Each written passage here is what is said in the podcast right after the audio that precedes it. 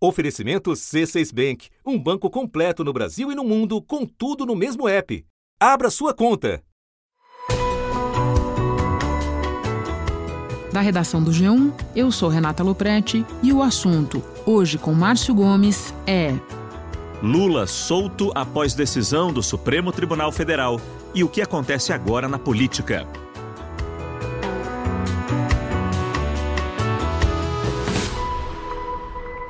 Segunda-feira, 11 de novembro. Na última sexta-feira, um dia depois de o Supremo Tribunal Federal mudar o entendimento sobre prisões após condenação em segunda instância, o ex-presidente Lula foi solto. Ele ficou um ano e sete meses preso. O ex-presidente Luiz Inácio Lula da Silva deixou a sala em que estava preso na Superintendência da Polícia Federal, em Curitiba. Os advogados de Lula protocolaram o pedido de soltura do ex-presidente pela manhã e dispensaram o exame de corpo de delito. A decisão do juiz da vara de execução penal Danilo Pereira Júnior saiu um pouco depois das quatro da tarde. Segundo o juiz, no caso de Lula, não há trânsito em julgado. Logo na saída da sede da Polícia Federal, Lula discursou a seus apoiadores. Eu saio daqui, senhores. Aos 74 anos, o meu coração só tem espaço para amor, porque o amor vai vencer neste país. Ele passou a noite em Curitiba, chegou em São Paulo no sábado pela manhã e se dirigiu ao Sindicato dos Metalúrgicos em São Bernardo do Campo, onde novamente discursou. Em sua fala, Lula criticou mais uma vez o ministro da Justiça, Sérgio Moro, que o condenou, e o procurador da Força Tarefa da Lava Jato, Deltan Dallagnol. O ex-presidente também fez críticas ao presidente Jair Bolsonaro e seu governo, ele foi eleito. Democraticamente, nós aceitamos o resultado da eleição. Esse cara tem um mandato de quatro anos. Agora, ele foi eleito para governar para o povo brasileiro e não para governar para os milicianos do Rio de Janeiro. Enquanto isso, do outro lado do campo político, depois do silêncio na sexta-feira, o presidente Jair Bolsonaro publicou um texto numa rede social na manhã de sábado. Amantes da liberdade e do bem somos a maioria. Não podemos cometer erros. Sem um norte e um comando, mesmo a melhor tropa se torna num bando que atira para todos os lados, inclusive nos amigos. Não dê munição ao canalha, que momentaneamente está livre, mas carregado de culpa. Horas depois, ao deixar o Palácio da Alvorada e ser questionado por repórteres sobre os ataques de Lula, Bolsonaro respondeu: A grande maioria do povo brasileiro é honesto, trabalhador, e nós não vamos dar espaço, né, nem contemporizar com o presidiário. Ele está solto, mas continua, continua, continua com todos os crimes dele nas costas. Tá Lula permanece condenado por corrupção passiva e lavagem de dinheiro em segunda instância, mas agora responde ao processo em liberdade. Quem nos explica a situação jurídica do ex-presidente e outras consequências da decisão do STF é a repórter da TV Globo, Mariana Oliveira. Eu converso também com Gerson Camarote, colunista de política. Mariana, agora Lula está solto, mas ele responde a outros processos. Em que pé esses processos estão e o que, que acontece agora? Bom, Márcio, é importante a gente destacar que a situação jurídica do ex-presidente Lula ela é bastante complicada. Esse caso do triplex, pelo qual Lula estava preso, ele já tem uma condenação confirmada no Superior Tribunal de Justiça, ou seja, a chamada terceira instância. Por unanimidade, o Superior Tribunal de Justiça manteve a condenação do ex-presidente Lula no caso do triplex do Guarujá. Então ele ainda tem recursos pendentes, ele vai, uh, o Supremo autorizou que ele continue respondendo em liberdade, ele tem recursos pendentes no próprio STJ e ainda pode recorrer ao Supremo Tribunal Federal, mas é, é um processo que já está se encaminhando para o fim, né? E além desse caso do triplex, ele é condenado no caso do sítio de Atibaia em primeira instância. Em breve, essa condenação vai ser analisada na segunda instância e ele é réu em mais sete ações penais. Essas sete ações penais elas estão, elas estão em um estágio ainda um pouco mais inicial, mas são sete processos é, nos quais Lula é réu. Agora, o foco da defesa do ex-presidente Lula é um habeas, um habeas corpus que foi apresentado ao Supremo, no qual ele pede a anulação do caso do triplex. É, ele aponta a suspeição do ex-juiz Sérgio Moro, atual ministro da Justiça, e ele pede para anular a condenação do triplex, é, com, alegando que Sérgio Moro é, não foi imparcial né, com ele, que houve uma perseguição é, em relação ao ex-presidente Lula. Esse caso já começou a ser julgado no Supremo, tem dois votos contra o pedido dele, mas faltam três ministros votarem. Então, o foco da defesa agora é derrubar a condenação no caso do triplex, porque isso derrubaria também a inelegibilidade do ex-presidente Lula, permitiria que ele ficasse elegível e pudesse concorrer às eleições. Esse é, esse é o quadro jurídico da situação do ex-presidente.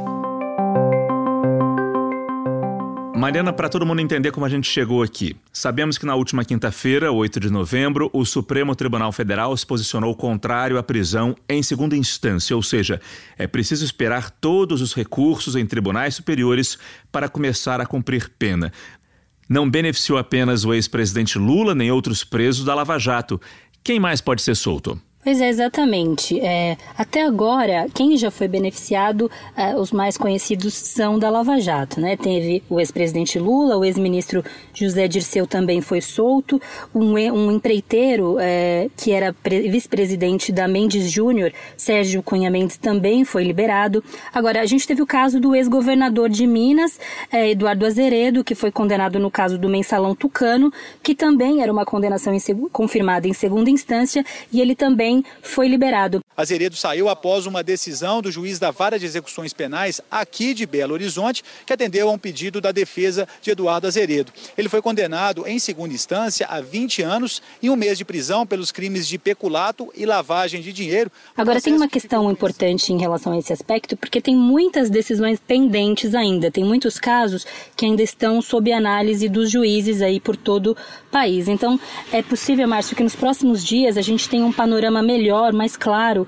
sobre quem efetivamente vai ser beneficiado com essa decisão do Supremo Tribunal Federal. Pois é, com essa decisão do Supremo, Mariana, é, em quais casos uma pessoa pode ser presa no Brasil? Bom, é, volta ao quadro que a gente já tinha antes, né? Porque só para a gente lembrar, até 2016, o Supremo já tinha esse entendimento de que era possível aguardar todos os recursos é, antes de ser preso. Então, só, só tem três possibilidades de ser preso fora é, a condenação confirmada, né? Sem mais chances de recurso. A prisão em flagrante, quando a pessoa é flagrada ali cometendo um delito e de imediato é presa. A prisão temporária, que é uma prisão que vale cinco dias e pode ser prorrogada por até cinco dias. Geralmente essa prisão ela é bem no início, no estágio inicial do processo ali, para garantir eh, algum cumprimento de diligência, de coleta de prova. Ela tem um prazo, ela só pode durar 10 dias no máximo. E tem a prisão preventiva, que é uma prisão que não tem prazo, que não tem é, é, nenhum limite, e esse é o tipo de prisão mais comum, porque é naqueles casos que o preso representa risco, ou à sociedade, ou ao processo, pode cometer algum tipo de obstrução, ou ele pode ter um risco de fuga, risco de voltar a cometer crimes. Então, esses casos de flagrante, prisão temporária e prisão preventiva continuam sendo autorizadas. A gente sabe que tanto na Câmara quanto no Senado existem propostas para regularizar a prisão em segunda instância, algo que foi, entre aspas, autorizado pelo presidente do STF, Dias Toffoli, na própria quinta-feira. Ele deu a dica. A pergunta é a seguinte: por que, que Toffoli fez isso e qual a chance de uma dessas propostas seguirem em frente? Prosperarem. O presidente do Supremo Dias Toffoli deu essa, jogou a bola para o Congresso justamente para tirar um pouco do peso, né, do impacto que teria sobre o Supremo essa decisão. É, basicamente ele disse assim, olha, a gente está entendendo que a lei afirma que é possível aguardar o fim do processo, né? o Código de Processo Penal estabelece que é possível continuar em liberdade até o, o, o fim de todos os recursos, mas se vocês quiserem, Congresso Nacional, vocês podem alterar a lei e decidir diferente. Essa foi, esse foi o recado que o presidente do Supremo mandou. Agora, durante o julgamento, Márcio, a gente teve dois ministros, eh, os ministros Marco Aurélio Mello e Ricardo Lewandowski, que se posicionaram claramente no sentido de que o Congresso não pode mudar o trânsito em julgado. Eles disseram que isso é cláusula pétrea, que é aquele ponto da Constituição que não pode ser alterado de forma alguma, é uma garantia individual que a Constituição estabelece que não pode ser mudada tanto Marco Aurélio quanto Lewandowski já deram essa indicação. O ministro Gilmar Mendes também postou um comentário no Twitter é, nesse fim de semana dizendo que o Congresso pode mudar sim o processo, é, diminuir a possibilidade de recursos, mas que é preciso cuidado para não ferir a presunção de inocência. Então seriam aí três ministros é, que posicionaram né, que o Congresso precisa ter cuidado. Mas é, cinco, os cinco ministros que votaram a favor da segunda instância é, já liberam o Congresso para fazer essa mudança. Mas o presidente Toffoli se indica que, que há maioria no Supremo para que o Congresso é, mude a questão da segunda instância sem que isso é, cause prejuízos lá na frente, sem que o Supremo tenha é, indique que possa derrubar. Né? É, agora, um fato concreto é se o Congresso aprovar a questão da segunda instância, certamente esse tema volta para o Supremo Tribunal Federal, para o STF ter que decidir se isso é ou não é cláusula pétrea. Tem um indicativo já, né, de que o Supremo não deve derrubar o que o Congresso fizer, mas efetivamente isso vai ter que ser decidido pelo Tribunal novamente. Eu converso agora com Gerson Camarote, mas antes me despeço de você, Mariana. Muito obrigado pelas suas explicações. Obrigada, Márcia. Até mais. Camarote, que leitura a gente pode fazer dos discursos do ex-presidente? O de sexta, logo após ser solto, e o de sábado, lá nos sindicatos metalúrgicos. Você percebeu alguma mudança de tom? Olha, Márcio, ele acentuou a polarização. Na sexta-feira, o ex-presidente Lula, ele já fazia um discurso buscando uma radicalização, mas ele acentuou muito neste discurso de sábado.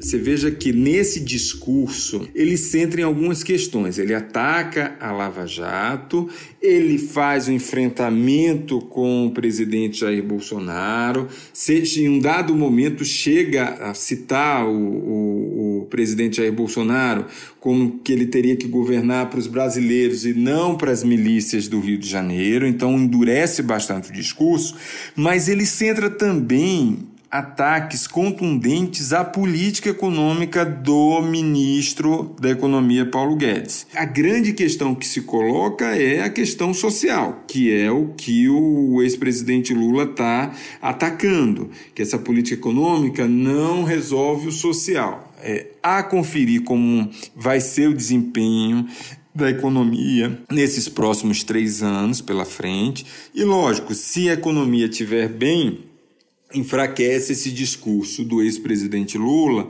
de ataque à economia, que é um, um, um, um, pilar forte desse discurso de oposição, Márcio. Agora, qual, qual o balanço desse fim de semana e o que joga para frente? É a tentativa, sim, de recuperar esse espaço da esquerda e, mais do que isso, recuperar e aglutinar a oposição é, que estava muito sem reação nesses primeiros meses do governo Jair Bolsonaro. E aí, com essa radicalização, o que é que você tem? Você tem, de um lado, é, o presidente Jair Bolsonaro, que sempre fez esse discurso e se alimenta do antipetismo, se alimenta do antilulismo, e agora o próprio é, ex-presidente Lula também buscando essa polarização. É, essa, essa luta é, do, dos antagonismos a gente, a gente tem o seguinte resultado: é, é, uma luta de extremos, uma polarização excessiva da política brasileira e da sociedade brasileira, deixando é, sem respirar o espaço do centro político e, e, e desse centro da sociedade brasileira. Isso é intencional de um lado e do outro. E esse tipo de comportamento das lideranças tanto do ex-presidente Lula como do presidente Jair Bolsonaro, só intensifica esse ambiente de polarização também na sociedade. Você disse, Camarote, que essa polarização dificulta o surgimento de um candidato de centro. O debate político perde com isso também. Ah, sim, porque você, você deixa de ter é, um, uma alternativa também de, de se colocar, uma alternativa de centro nesse debate, porque a radicalização é tamanha. Eu estava eu tava ouvindo, Márcio, de um, de um integrante próximo ali desse núcleo palaciano do presidente Jair Bolsonaro.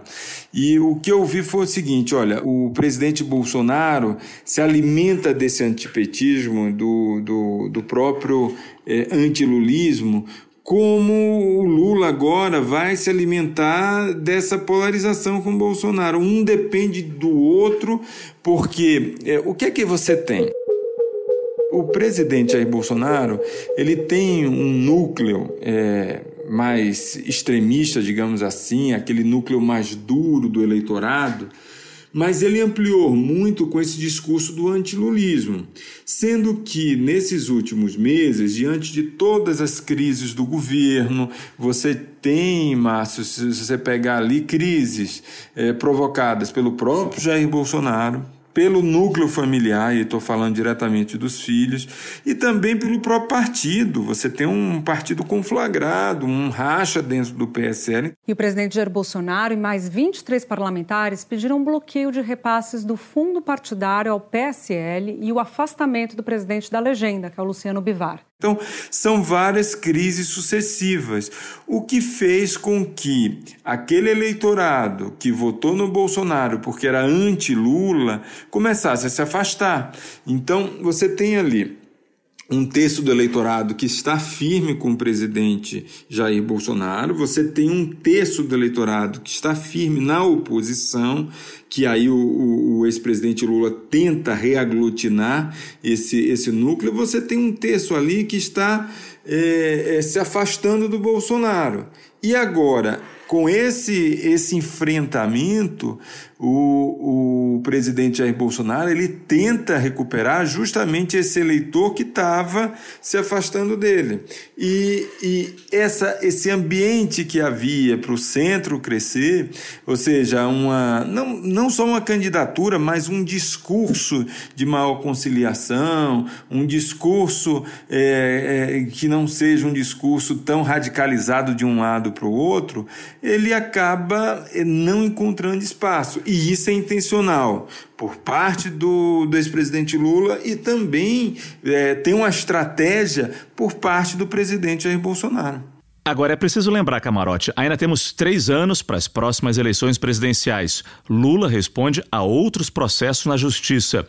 Por isso eu te pergunto, o que, que muda no jogo político com Lula solto? A gente sabe que ele não pode se candidatar neste momento ele não pode ser candidato. Por quê? Mesmo com a decisão do Supremo Tribunal Federal, que acabou motivando a liberdade do ex-presidente Lula de, de derrubar a prisão a partir da condenação em segunda instância, isso é importante a gente colocar, a lei da ficha limpa ela permanece.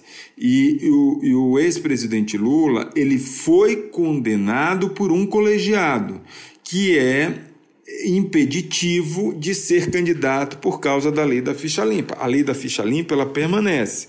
Então, esse é um jogo para o ex-presidente Lula. Eu tenho conversado com alguns integrantes da cúpula do PT.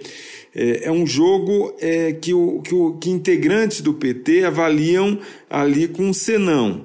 Porque ele está alimentando, e o PT está alimentando agora, uma candidatura presidencial do Lula para 2022, como alimentou durante todo o tempo, como uma narrativa política, uma estratégia política, a candidatura do ex-presidente Lula para o ano de 2018. Chegou em setembro, foi enquadrado pelo Tribunal Superior Eleitoral pela lei da ficha limpa, ou seja, inelegível, e aí teve muito pouco tempo para o Partido dos Trabalhadores, Márcio, para lançar uma candidatura, o, o caso do Fernando Haddad. Há poucas horas do fim do prazo dado pelo TSE, o Partido dos Trabalhadores oficializou a candidatura de Fernando Haddad à presidência da República no lugar do ex-presidente Lula. Agora o PT estava trabalhando a candidatura do Fernando Haddad de forma muito tímida, ficou centrado o tempo todo na figura eh, do ex-presidente que estava preso lá na Polícia Federal em Curitiba. Se tentava também uma candidatura, uma pré-candidatura do governador da Bahia, o Rui Costa, que é do Partido dos Trabalhadores e governa o, o, o maior estado entre os governados pelo PT, a Bahia, que tem um eleitorado, o quarto maior eleitorado do país. Então, essa era uma tentativa. Sendo que, com a soltura, a liberdade do ex-presidente Lula, ele volta a fazer campanha e, a, e acaba não criando novas lideranças no Partido dos Trabalhadores. Fica tudo em volta dele, tudo da estratégia dele de é, tentar mostrar que é, ficou livre agora, que não tem qualquer relação com escândalos de corrupção no Brasil. Então, o, o PT fica muito amarrado a essa estratégia. E, camarote, por fim, tivemos protestos nas ruas em 12 capitais no fim de semana. Em algumas cidades do país, houve atos contra a decisão do Supremo Tribunal Federal que derrubou a possibilidade de prisão de condenados em segunda instância. Em São Paulo, um grupo maior de pessoas se reuniu na Avenida Paulista, em frente à sede da Federação das Indústrias do Estado. Como é que tudo isso repercutiu em Brasília?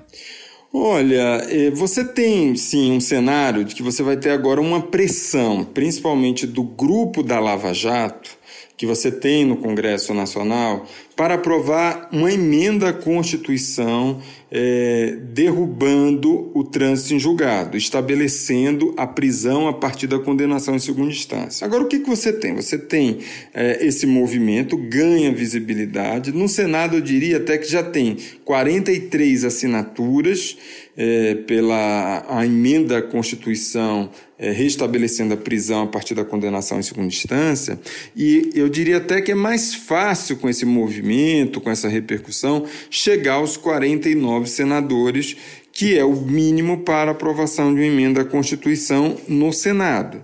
Mas o grande desafio passa a ser a Câmara dos Deputados. A Câmara dos Deputados, é, para uma emenda ser aprovada pelo, por esse colegiado, é, é preciso placar de 308 votos. E hoje não tem. Não tem por quê? Porque você tem, Márcio, uma, eu diria até mesmo, é, uma bancada que é muito próxima a figuras que são investigadas ou mesmo parlamentares atuais que são investigados. Aí de forma suprapartidária. É, você tem no PSDB, você tem no MDB, você tem no PP, Partido Progressista, você tem no PT. Então, o primeiro partido a ficar contra a prisão a partir da condenação em segunda instância é o Partido dos Trabalhadores, que tem a maior bancada da Câmara dos Deputados. Então, se você aglutina esse setor da esquerda, mais o setor do centrão, mais alguns partidos ali na linha de tiro que tem lideranças investigadas, é, é, você praticamente inviabiliza a aprovação da prisão, uma emenda à Constituição a, é, que permite a prisão a partir da condenação em segunda instância na Câmara dos Deputados. E se tivesse realmente esse número, já, já teria sido votado lá atrás, Márcio, já poderia ter sido votado no ano de, de esse ano mesmo, 2019, ou, legisla, ou na legislatura anterior. Camarote, muito obrigado pela sua participação aqui no assunto. Até a próxima. Eu que agradeço. Até a próxima, Márcio, e um, um abraço aí para todos os ouvintes do assunto. Eu fico por aqui. Até o próximo assunto.